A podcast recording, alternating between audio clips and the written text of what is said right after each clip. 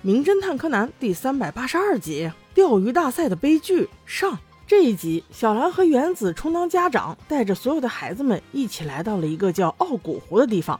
他们要在这里参加一个钓鱼大赛。小兰和原子在帮他们报名，而他们几个一个个兴奋的在挑鱼饵，有硬的、软的，还有长得像青蛙的、像蚯蚓的。就在这时，从不远处走来了一个漂亮小姐姐，过来就跟元太和光彦握了手，把他俩的小脸都给整红了。正握手时，有个记者啪啪拍了两张照，边拍边说。哟吼！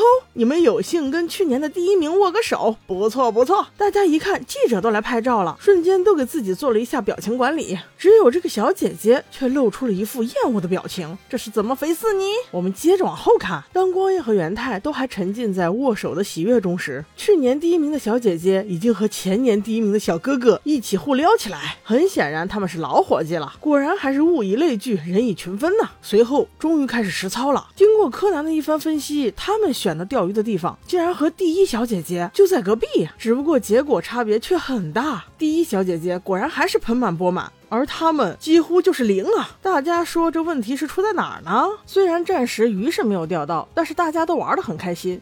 这个时候，那个莫名其妙的记者又来了，一边说着自己要做专访，一边也不经过人家同意，咔嚓咔嚓又拍了起来。不但拍了这群小孩子们，还不停的拍第一小姐姐。等到记者走后，元太的脑筋开始动了起来，偷偷的跑到第一名那儿去看看他到底是用什么鱼饵。那还能让你给跑掉吗？肯定是被发现了。不过第一小姐姐非常和蔼可亲，还劝他们要不用这个试试，肯定能钓上来的。对呀，那句老话怎么说来着？授人以鱼不如授人以渔啊！拿到了新鱼饵的小朋友们又迫不及待地去试了一下，果然有效果。只不过花了大力气拉上来的，却只是一个臭胶鞋。步美一看，又想去偷师，没想到一不小心，竟然在一块礁石上蹭烂了小腿。还好小姐姐及时发现，立刻就帮步美处理了伤口。我只想说，小姐姐你真不错。就这样，第一天的比赛结束了，第一小姐姐还是第一，四个娃们还是零。不过这并不影响他们取胜的信心。在酒店里，男浴室中，那个莫名其妙的记者又来骚扰前年第一名的小哥哥。拜托你和他。俩是有啥渊源呢？人家都不想理你呀！洗完澡之后，大家在一起聊天，那个记者又挨了过来，软磨硬泡第一名小姐姐，问她在哪里拍铁路照片最漂亮。原来这个记者是一个铁道迷，最爱拍关于铁轨还有铁道的照片。本来小姐姐还不想答应，没想到记者言语间有威胁的意思，小姐姐无奈之下只能从了。这一看就是有猫腻儿啊！就这样，到了第二天一大早上，四个小朋友还在争执，到底今天去哪钓鱼呢？第一名小姐姐倒是给了建议，说是她要去一个叫九股金的地方，那里有点危险，千万别去哟。